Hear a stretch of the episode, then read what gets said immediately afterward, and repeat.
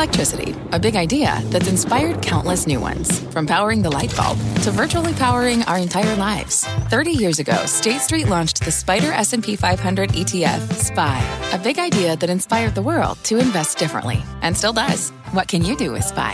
Before investing, consider the fund's investment objectives, risks, charges, and expenses. Visit ssga.com for a prospectus containing this and other information. Read it carefully before investing. SPY is subject to risks similar to those of stocks. All ETFs are subject to risk, including possible loss of principal. Alps Distributors, Inc. Distributor. It's Jim Cramer here. You're listening to the opening bell of CNBC's Squawk on the Street. Don't miss a minute of the action.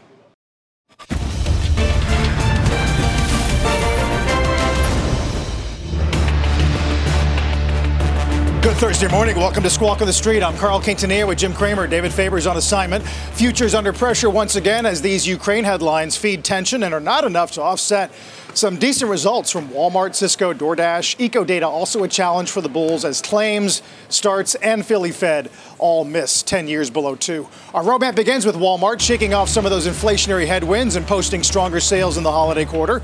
Watching Cisco and Nvidia both delivering some good guidance but seeing opposite investor reaction. And DoorDash shares are surging. The food delivery company reporting some record highs on user numbers. We're going to start, though, with the markets and with these Ukraine headlines. Jim, we're going to go right back to yesterday's lows. Yeah, I think it's important that people keep track of the winners today because they're going to be overlooked because of Ukraine. Now, I, I have been suggesting that it has to be a, a deal between UK, Ukraine and Russia, and it has to happen now. And what it's two phase. One is Ukraine has to say, listen, we are not going to join NATO, but you have to get the militias out of our country. We are everywhere, and you got to take the the military off the borders. I think people are misinterpreting some things here. Uh, Kiev is 236 miles from the border uh, of, of Russia. It's only 90 miles from Belarus. It would take, if you use the speed of 40 miles a day, which is the typical of what the Russians have been capable of, they'll be there in two days, which means if they launch today, they'll be there Sunday. And I think people don't understand that uh, either Ukraine surrenders or uh, Ukraine is taken over. Uh, and it's going to happen by by Sunday. Well, that, that's exactly why the uh, the NATO Secretary General this morning said that they have all the tools in place to launch a full fledged invasion with little to no warning. Yes. Uh, these these reports of shelling at the kindergarten are, are concerning. The Defense Secretary here says uh, that not only are they inching closer to the border, they're stocking up on blood. And we are nearing the, fe- the 20th of February, end of the Olympics, which some had sort of marked as a, a date of interest. Yeah, well, somehow. you were in uh, the Sochi Olympics, and then they invaded uh, Crimea. This is, would be the completion of this. Now, people have to understand that they're there. The Russians are there. Uh, and so it's really important for Ukraine to admit that it's not going to NATO. That is what the Russians really care about. But I don't know what you do. I think people just are misinterpreting the idea that there's going to be a full fledged war uh, because Ukraine doesn't have the ability to wage war even for a day. And so this has all got to be diplomatic, or it's just going to be a fait accompli. And then I guess obviously we're going to see uh, what the Germans do in terms of uh, energy. Uh, that could be an issue, but this is going to be over very fast if there is no deal. And I'm not calling for appeasement by any means. I'm saying you, that Ukraine has to say the militias much. The militias in many ways are more important than the army. They're there. And I don't understand why people don't get that Belarus is two days, two days from Kiev. So this is going to be over by Sunday if we let them get away with it and if Ukraine doesn't make a deal. Yeah, uh, Blinken's going to speak at a, a, UN Security Council at 10 a.m. this morning. We'll be looking for some headlines out of that. Why does why does the market care so much about this particular? Is it about energy or is it? Well, I think it's about currencies. If, if, if you go back, well, go back to the Biden speech this week, which uh, Wilf Frost and I were talking about, should have been done a month ago. The, the, the note is what, what are severe consequences? Severe consequences, are they military or severe consequences, are they economic? Uh, could there be a boycott of, of China? In that unbelievable interview with, uh, with Secretary Perry by uh, Brian Sullivan, all remembers that Russia is small. Russia's economy is the size of Texas. You theoretically could shut down the Russian economy if you're willing to have a kind of, let's just say, an unbelievable winter or a final winter. If you if you get to the spring and this thing's not much of an issue. Well, he loses leverage every day it gets warmer. Yes, he yep. does, and people don't understand that either. Now the ruble is stronger than I thought. Uh, but we have to understand that that we in America are watching this, and this could be, as Joe Kernan said, uh, right before 1990 when we invade, uh, we fight back against uh, uh, uh, we fight back against Iraq, and it, it, ends very quickly. Unfortunately, this could be the same for the for Ukraine right. people. Right. so, given all of that, how do we process? Good numbers out of Walmart. Inventory up, comps pretty good, uh, margins okay. Well, I mean, Walmart did. I mean, if you're looking for negative, I mean, go back and forth with with Doug with, with Doug McMillon. If you go back, you know, there's a chance you could say, well, wait a second, first quarter down, uh, next quarter down. Uh, but that is what they told you beforehand. I like the Walmart call very much because of where where the stock is. At 143, the stock goes to 139. At 133, the stock goes to 135. Uh, again, the, Doug McMillon is not promotional. Uh, and so what happens is you get all these great headlines. Buy back. Remember, they bought back this much last year. You, have you, got a sense that they've got everything under control, supply chain. But then Doug, is, Doug's basically doesn't ever support the theory of you got to go buy Walmart. And, and so you're not going to get a big move. Do you know that six out of the last seven quarters, Walmart's going down? Yeah, it's not a good earnings print stock. No. Um, but take a look at comps. Uh, Walmart U.S. comps up five six. Uh, X fuel pretty good on a on a two year stack. Uh, Jim, e-commerce is still up 70. I thought that was very good. You know, look, we all were waiting for Walmart Plus to have this breakout move. I thought the breakout was in Walmart advertising, where you made two billion, and that's two billion. Like that's just found money. But this is a gigantic company, and you come back and you say, I mean, I heard someone say today, very good guy, say, listen, all people are going to do is look at the chart and say it's the worst one. There's a lot of chart following right now because people are so lost because uh, of Ukraine. They default to charting, and Walmart looks terrible. Mm. I, I, go back and forth with Walmart, and I just think that it just gets better and better, but the stock doesn't. A big part of the debate with Walmart is worries about the low end consumer. Right. Uh, we're lapping a lot of stimulus. Are they going to rely more on credit cards? B of A's got some credit card data this morning that argues that even with gasoline, they're still spending on apparel right. uh, and restaurants. You know, Brian Moynihan is very interesting, the CEO, obviously, of Bank of America. He uh, disagreed with me about restaurants. My theory on restaurants is not that spending's down. It's just that there are fewer restaurants and the spending added is up. We'll be talking to Tony Xu later today, who has a much better read on restaurants than anyone, CEO of DoorDash. Uh, restaurant spend is good. Uh, Brian Moynihan's right, though. It's the, the consumer is doing better than we think, which should cut well for Walmart, but it ends up cutting well for Macy's. A little more discretionary. Yeah, yeah. Although we got these Kering uh, Gucci numbers pretty strong. You know, uh, Yves Saint Laurent up 47. Well, LVMH was up in, in the yeah, high 30s. Yeah. That made Arnault. I mean, we talk about the richest men. I mean, Arnault's the richest people. He's up there. By the way, Elon Musk tweeting that Charlie Munger, hmm, didn't wanted to bet against yes. Tesla. Elon Musk is up there as being a wealthy fellow. Yes, Musk has some news of his own this morning. Uh, this with court, the SEC again. This court filing, he says SEC's trying to squelch his right to free speech, Jim, even though he tweeted a Hitler meme last night. That I don't like. Yeah, I didn't like the Hitler meme, just because it's very.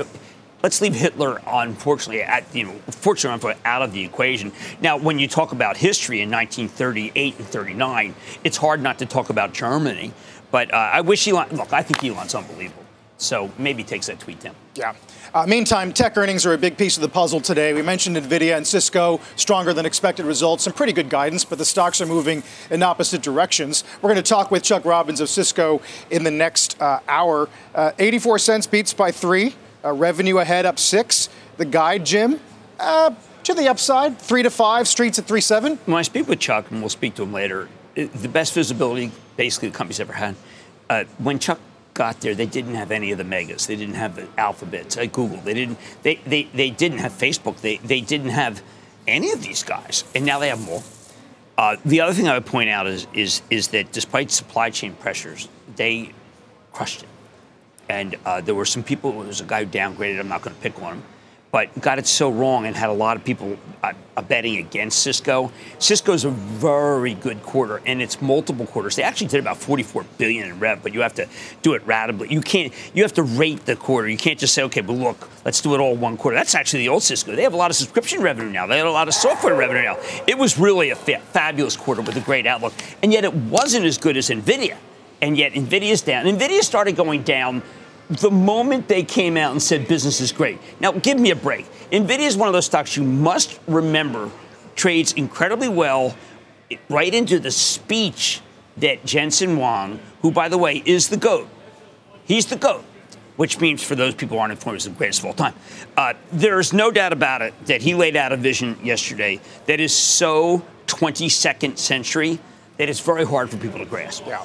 Uh, people are zeroing in on auto and robotic revenue down a touch. That, but he came out and said, and then Colette Kress said, uh, "No, absolutely, that that was the one that that this is the year of auto." Now they talk about the Jaguar. That's in deference to what Wilf, uh, Jaguar uh, Range Rover. What people have to recognize is everyone's going to build on their platform, except for uh, GM is going to build on the Qualcomm platform. Uh, the auto business is going to ramp up this quarter. And I think that when you see how strong their auto business is, and they've always dominated auto, what you're going to say is, how did I bet against these guys? Mercedes. I mean, there's no doubt in my mind that, that auto is going to be a big driver in the second half. But I know people were like, wow, it was down. But they were very unapologetic about it. They said, look, it's down, but next, what do you, say, what do you see next quarter? Yeah. Take, take a listen to what Jensen Huang said about being supply constrained we um, are supply constrained. Our demand is greater than our supply.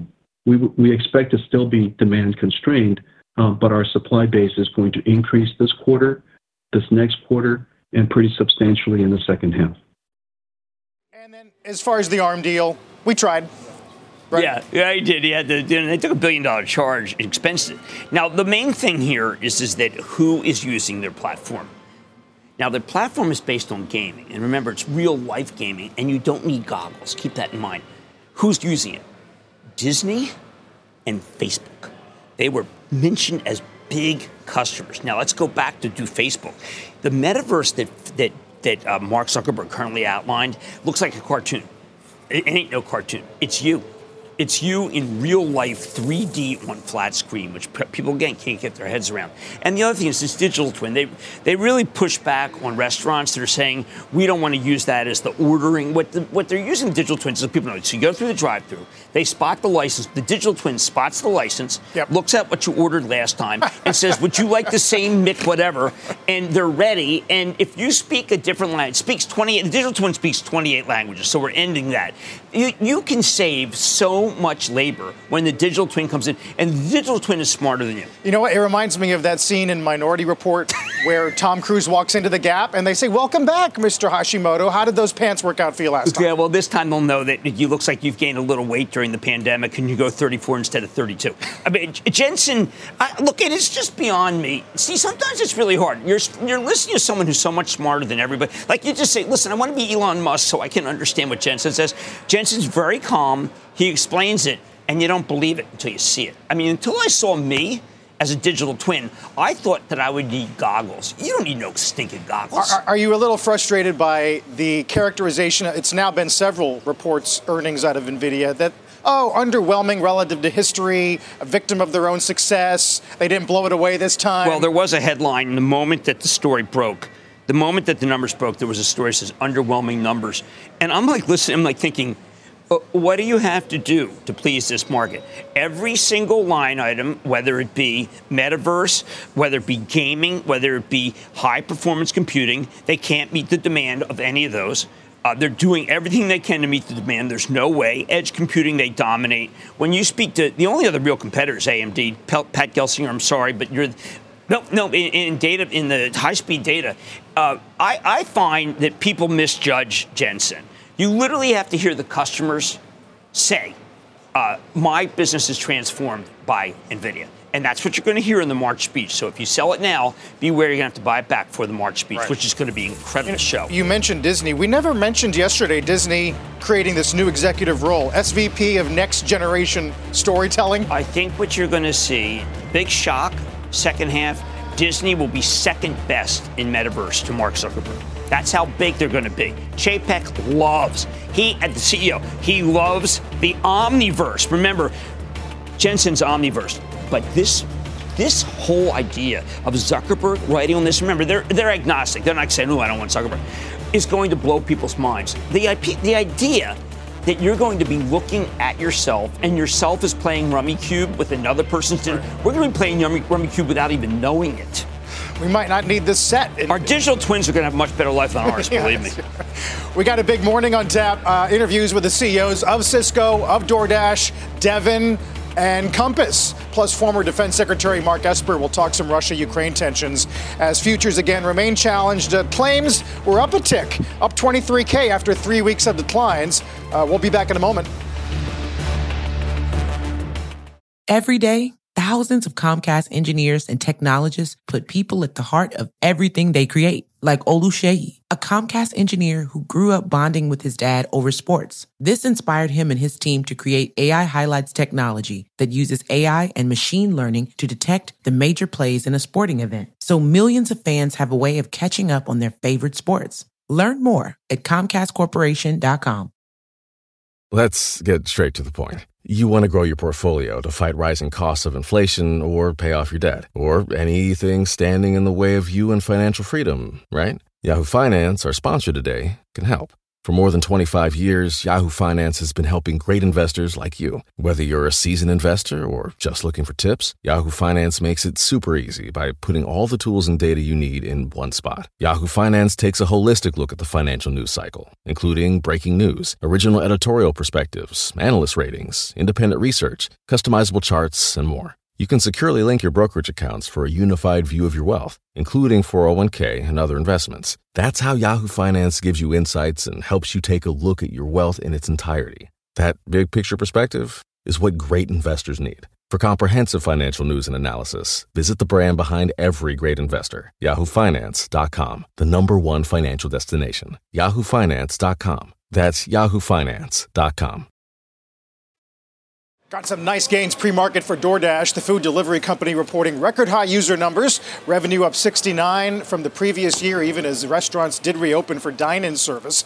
Again, don't miss our interview with Tony Xu coming up in the next hour. That all time high on monthly actives, Jim, 25 million.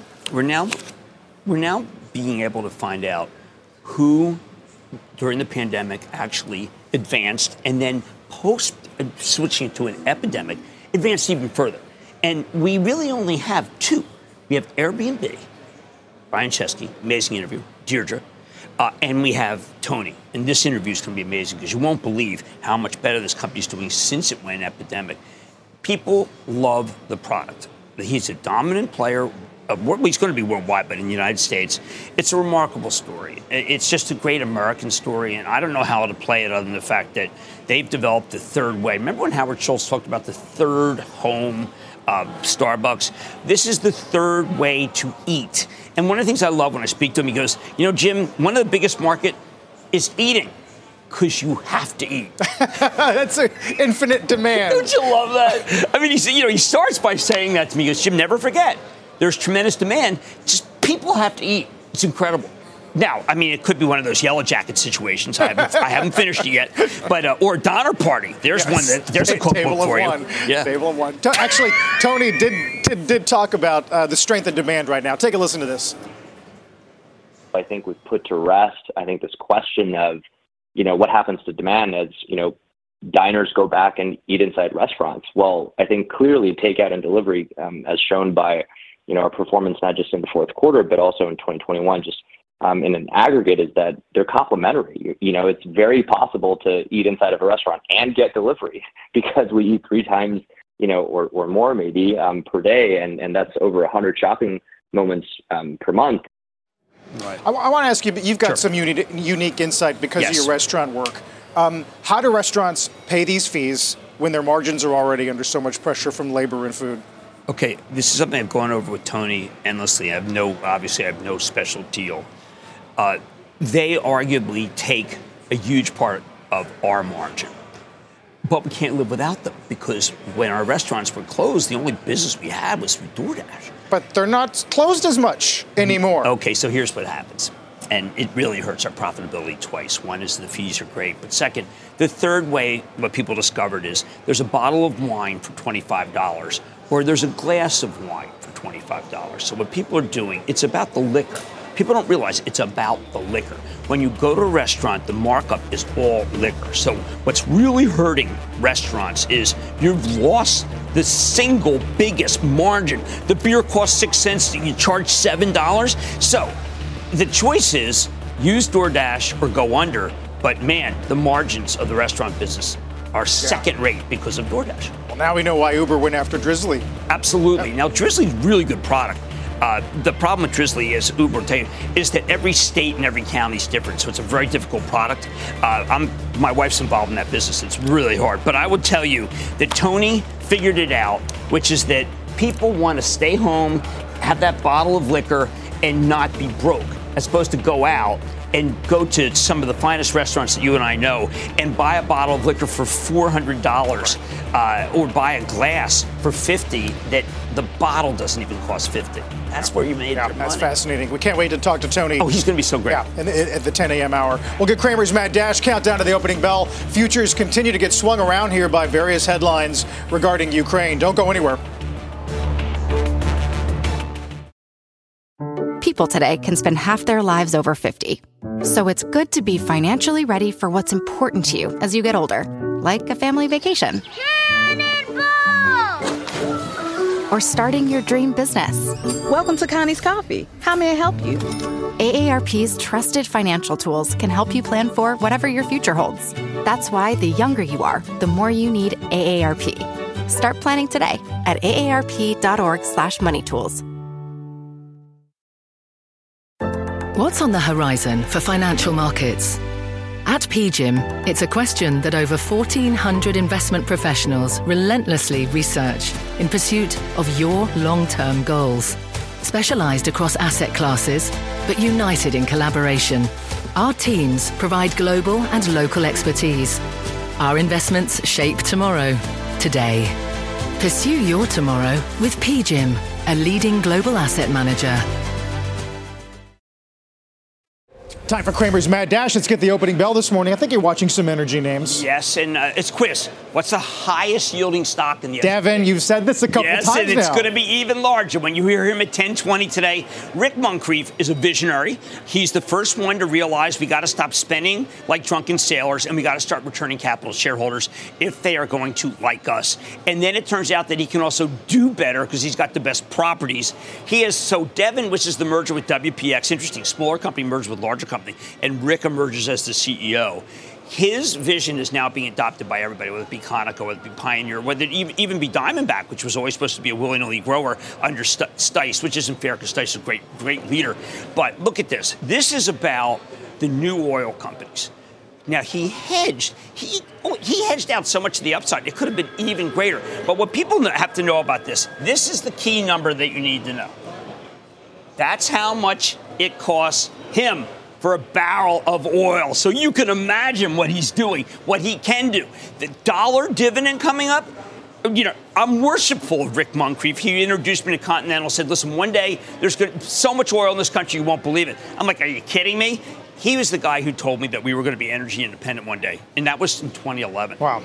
Um, it kind of rhymes with what Marathon said last night. Yes, this Mar- balance between capital return and Marathon's really come around. Conoco could be a very inexpensive stock. But the best of all, my charitable trust owns it proudly. And I talk about it every day at my morning meeting at 1020, which is the same time as Rick Muncrief, which uh, is that Rick has Rick has the best assets, but you should talk to him about how much more money, how much less, lot, lot less money, and a lot more oil. Visionary. Uh, that's coming up as well. I've got a busy morning here, along with the opening bell coming up in a few moments. And Cisco's Chuck Robbins. Don't go anywhere. Getting some comments from the president uh, speaking to reporters on the South Lawn this morning on his way uh, to an event in Cleveland, uh, telling reporters that he does believe that a, the likelihood of an invasion uh, by the Russians into Ukraine, uh, every indication is that they are prepared to go. Uh, says he has no plans to call Putin at this time. information about a false flag operation and part of Russia basically believes this will happen in a matter of days. Right. And again, I want to emphasize that uh, as terrible as this would be for, for the Ukrainian people, uh, there really is no battle. I mean, Ukraine has soldiers, but they're already, the Russians are already in, the militia's already in. So you, all you, you, you can get to Kiev in 48 hours. I mean, this is not a big country, and the borders are very close. Uh, so, I mean, we have to understand that we could come in Monday and you're going to deal with the after, with the impact and the aftermath, but it's really going to be felt far more. I mean, obviously, human rights, but it'll be felt by Germany far more than us. Yeah. So we'll be talking about the impact of economic sanctions. How does Russia raise money right. now in various countries? Yes. Uh, what the Chinese do. The Chinese really want to be allied, given the fact that Europe, where they're trying to make so many inroads with uh, uh with, with, the Belt and Road Initiative. Uh, do, does, does Putin have any support worldwide? And it's not clear that he has any support.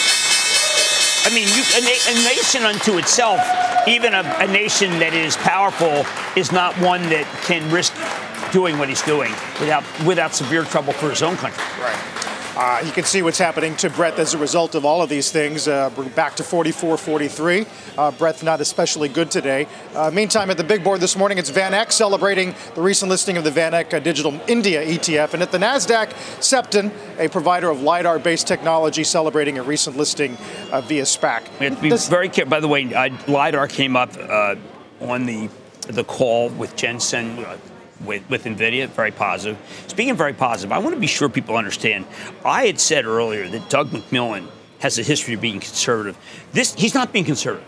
This is he's making a strong case that this is maybe the most forward uh, opportunity for Walmart in a long time.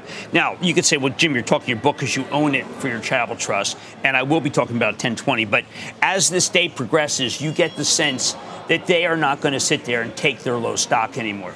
Uh, and that's very good. That's a new that's a new posture. Uh, the numbers are being great from Walmart. No one seems to care. I think they're going to care because the stock is low. And remember, it does have a 20 multiple, so it's not like it's sitting there with a with a six multiple like Macy's. I mean, come on. Right. Uh, we did get a 2% div hike out of them. Yeah. Uh, at least $10 billion added to the buyback. Right, and that's, um, uh, they bought that, that last year. I think that they're talking about multiple revenue streams. And this, we can't underestimate the advertising stream. It, hey, by the way, speaking of multiple uh, streams, Goldman Sachs yes. making a concerted case that they are not just capital markets. They have this steady secular growth stream that just like Morgan Stanley, and yet they sell at six times earnings. Morgan Stanley sells at double that. We had uh, Brian Moynihan sells at 14 times earnings, Bank of America.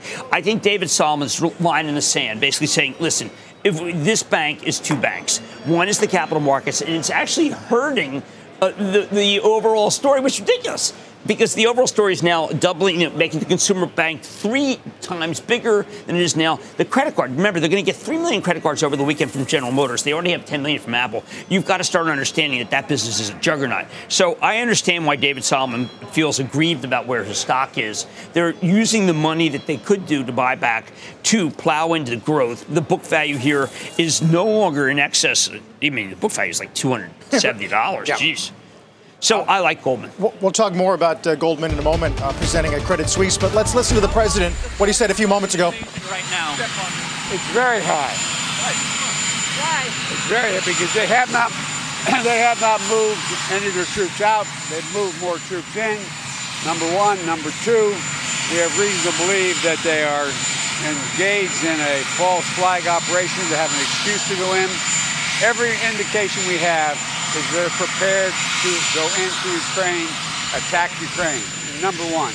Number two, I've been waiting for a response from Putin for my letter, that my response to him. It's come to that Moscow embassy. They're faxing it here. Not faxing it, they're sending it here. I have not read it yet. I cannot comment on it. Have you been briefed on it in any way? Oh, yeah. Is your sense that this is going to happen now? Yes.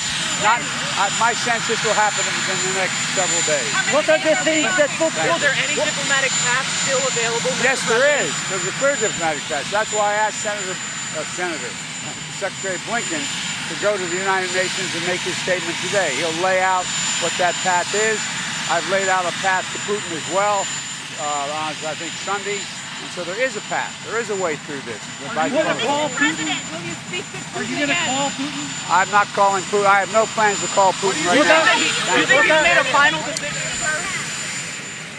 As the president uh, talking briefly about uh, Ukraine on his way to Ohio. Meantime, some headlines out of, for example, IFX that Russia proposes to work out a new security scheme I assume you think there is a deal. To, you said there is a deal well, to be made I mean, here. look, there's two kinds of deals. There's the deal which just says, all right, we're not going to really fight them because they're almost at the border. So it's like this idea of a war with Ukraine is, is simply not substantial uh, because Ukraine. This is the Russian army, which is not the old Russian army of Afghanistan. It's a pretty good army. So, I mean, you have to start talking about not just strategy, but tactics. And the tactics are to be in Kiev in two days.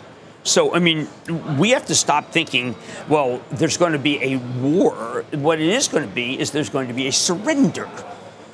And the surrender is logical. Now, they yes, they may have blood, they may be drunk, but uh, there may be a limited skirmish. Uh, but you, they're not going to be able to fight Russia. This is about NATO. And someone's got to stand up and say, you know what, we're not going to join NATO. Uh, and in return, please don't take us over. Now, in Finland in 1948, it was bloodless, and they installed a government in Finland that says, listen, we'll do exactly what Stalin wants. That could be, no one wants Finland, but Finland's now logical versus invasion. Right. Uh, just a, a, government that he can control yeah. by And proxy. by the way, the Finnish government was very, uh, oftentimes, sub- subverted, subversion versus Stalin. But it's either Finland or direct takeover. There's nothing else left in the playbook here. Yeah. Well, again, uh, we'll wait for comments this morning in about half an hour from the UN Security Council meeting. And by the way, uh, Vice President, for what it's worth, is also going to a security conference in Munich, where she will meet In with Munich? Zelensky this weekend. In Munich? Oh man, the optics of that. Yeah. Jeez. But that's where we are. As, as a result, Jim, though, we are September of opening down about 2.30 here. Well, look, I just want people to not panic. Uh, it's obviously terrible. The Russians are way off the reservation. I can't believe they're doing this. They did it, though, in Crimea, and we had to accept that. They needed the port. They don't need Kiev, but it doesn't matter. As Stalin murdered millions there when he starved them. Uh, so obviously the memories of that are still with us. Want to bring in Cisco? Why not? Because there's something that you can control. All right. Cis- Cisco, and this is the CSCO kind, you those who like restaurants, reporting strong quarter. Uh, this was, they beat on the top and bottom line. I have to tell you, Carl, I thought this was the strongest quarter I've ever heard.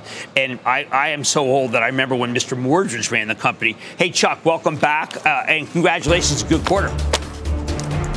Hey, thank you, Jim. I am uh, incredibly proud of what our teams uh, have accomplished in a very challenging environment, inflationary environment, uh, with the component challenges that we face. But uh, you know, the teams delivered a third consecutive quarter of over 30% product order growth, RPO at 30.5 that you pointed out earlier, uh, all-time backlog. Uh, all-time high backlog at 14 billion. Grew our web scale cloud business orders by 70 percent. Uh, so it was a, and enterprise grew 37 percent, which is the fastest it's grown in 12 years. So it's a, it was a, it was a pretty good performance by our teams. Yeah, I absolutely love when you when the visit when you talk about visibility. I mean, I remember when visibility was was 30 days at Cisco. Now I think it's fair to say you may even have visibility for 30 months. That's how strong this order flow is. Do you think that's too aggressive? Well, Jim, I think if you go back uh, to our business model from years back, uh, you know, we did a huge perform a huge percentage of our revenue. We actually took the order in the quarter that we recognized the revenue. And so this transformation that we embarked on, which has been incredibly complex for the last almost seven years, believe it or not, uh, has now resulted in, you know, uh, software and services revenue on the balance sheet of 30.5 billion, which is represented by the RPO. There's also $2 billion of software, over 2 billion sitting in our backlog that's associated with hardware that hasn't shipped yet. And so, uh, you know, this this is why we did it was to uh, to give ourselves more visibility, more predictability, and it's been complicated, and it's hard for a lot of folks to understand exactly where we are. But uh, I think we're beginning to see the benefits of all that hard work.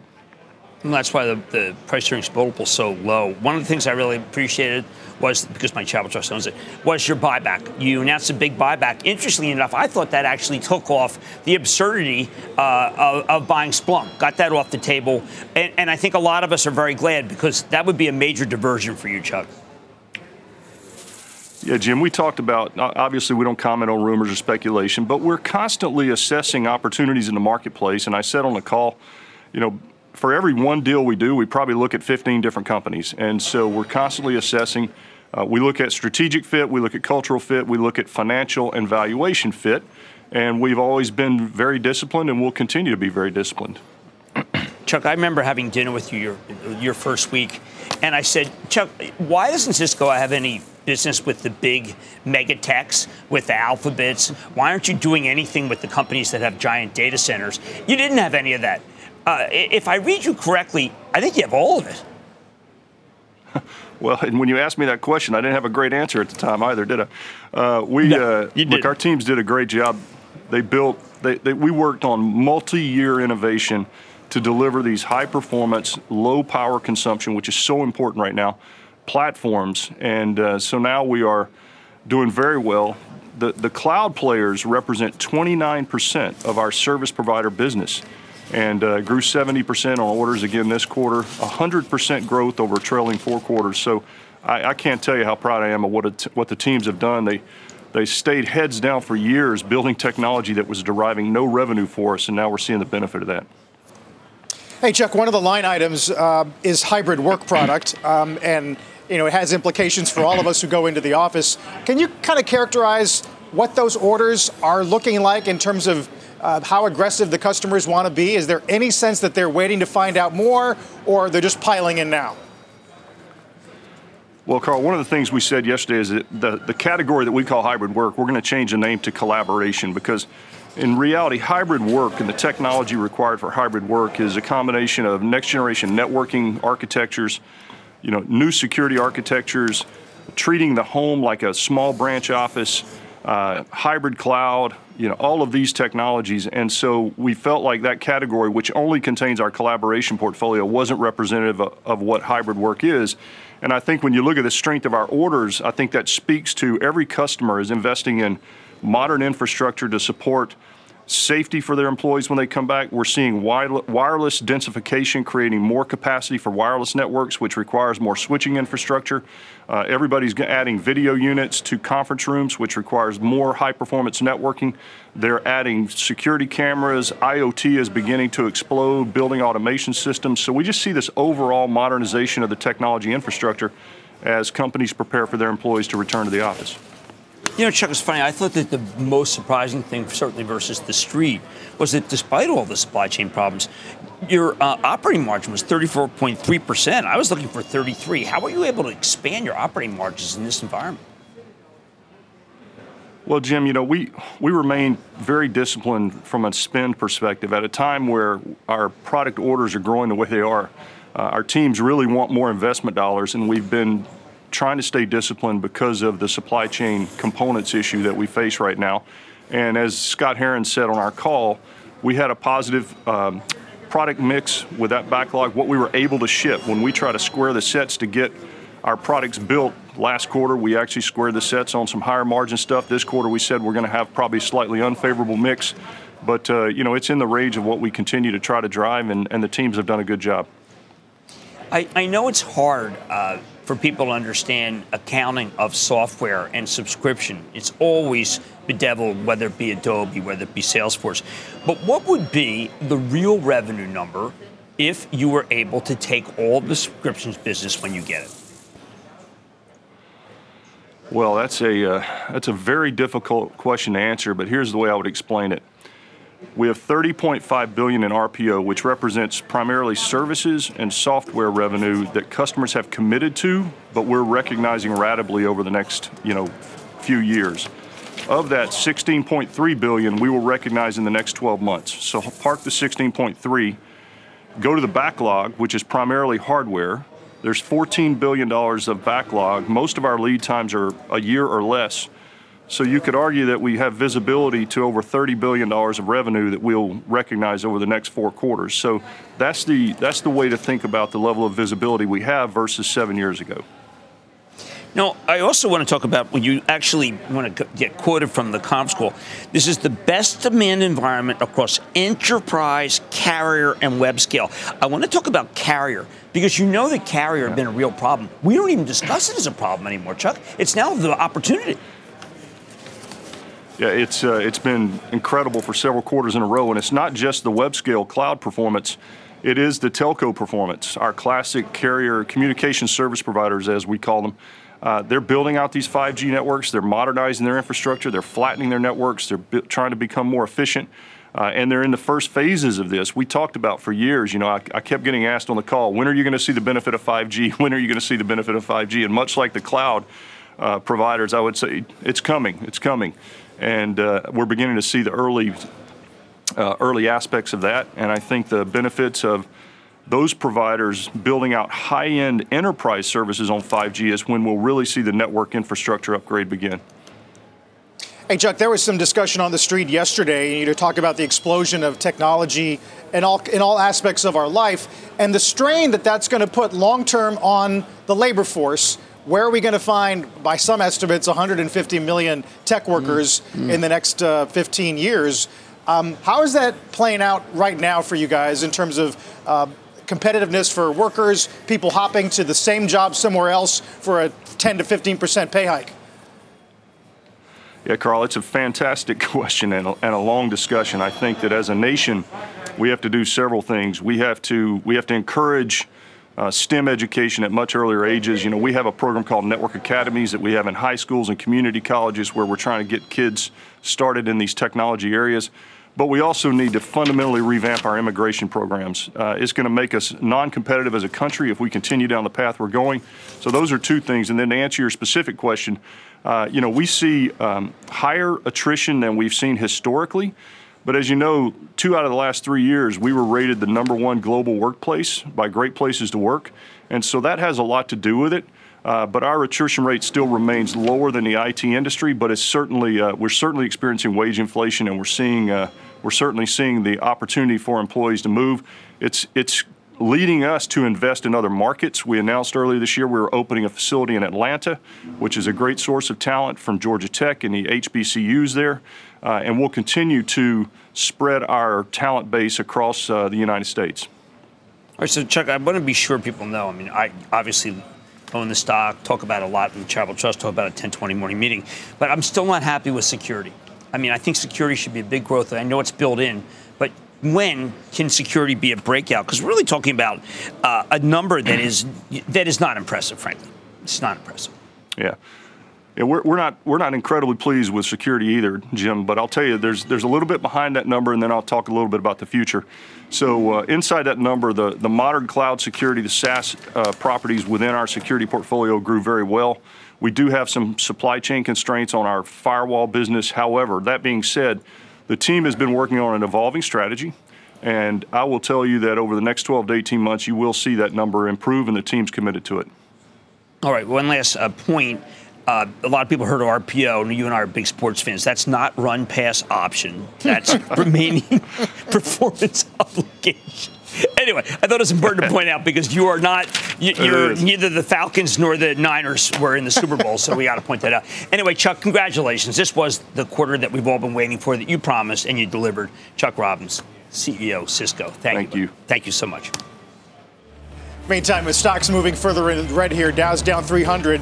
Uh, S&P right here is not quite to yesterday's low, which was 44.29, and it is well above uh, the break even for the week at uh, 44.01. Before we go to break, take a look at the bond report. We are going to get Bullard at 11 a.m., Mester at 5 o'clock tonight as we look for more Fed speak. In the meantime, more Squawk on the Street is back in a minute. Here's the S&P heat map this morning. Obviously, a sea of red as we are sitting just a point below yesterday's intraday low. We're going to watch some of these uh, short-term levels pretty closely today. Quick reminder: you can get in on the CNBC Investing Club with Cramer anytime. Just sign up and find out more at cnbc.com/join the club, or use the QR code on the screen.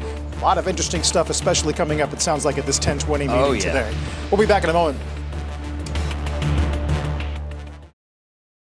It's time for Jim and Stop Trading. Carl, there's so much we weren't able to get to. Fastly reports now. It seems like this should be named slowly. Okay, AppLovin reports it looks like it's App Hating, but I'm going to talk about Alta Vista, also known as Alta Fox. Alta Vista being, of course, one of the earlier search engines. There's a, uh, re- a, nomination of directors to Hasbro by an outfit called Alta Fox.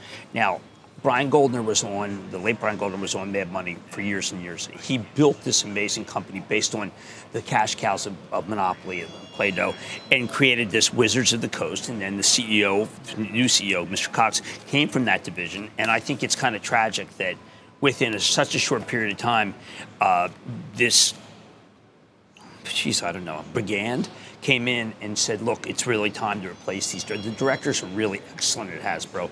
I've studied the directors. The many, some of them have been on our shows. And uh, just be aware that the stock is up because of this, but it could be short-lived because I don't think that Alta Fox has a chance in the world Right. I mean, this company's been a great performer. Uh, it's a bit of it's getting an interesting to be an interesting period for activism. Hasbro, Icahn, McDonald's, maybe. Oh. Uh, what uh, what Einhorn uh, said to our Dan Loeb said about Amazon last night. Well, let's It- just go after. Look, let's go after Nvidia and AMD, the two best performers. Why not hit those? By the way, Nvidia being down this bit, obviously there's big sellers of Nvidia. This is going to be an opportunity. I'm going to talk about that at a 1020 meeting. I'm not saying it's. I'm not calling it bottom Nvidia today. There's people who don't know what they're doing. But when this March thing comes around, when we see what Pfizer's doing, when we see what Disney's doing, when we see what Facebook, they probably won't be there doing, I think people recognize, wow, why did I sell that stock? Why did I sell it?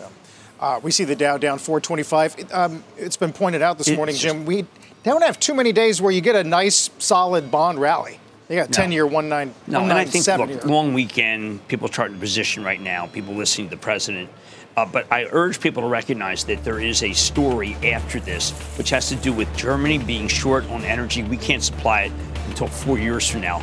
But our country will face with sanctions against Russia. Please, Russia, not a big economy. It's not like China. I wish that China would put the brakes on this because if China's really in cahoots with Putin, their whole foreign relations policy of the last 10 years is being called into question. Yeah. Well, Macron did suggest maybe Xi would have interest in coming in to help stabilize I'm somehow. Kind of, I hate to say this, but kind of counting on Xi to say, hey, listen, don't be an outlaw. It doesn't work.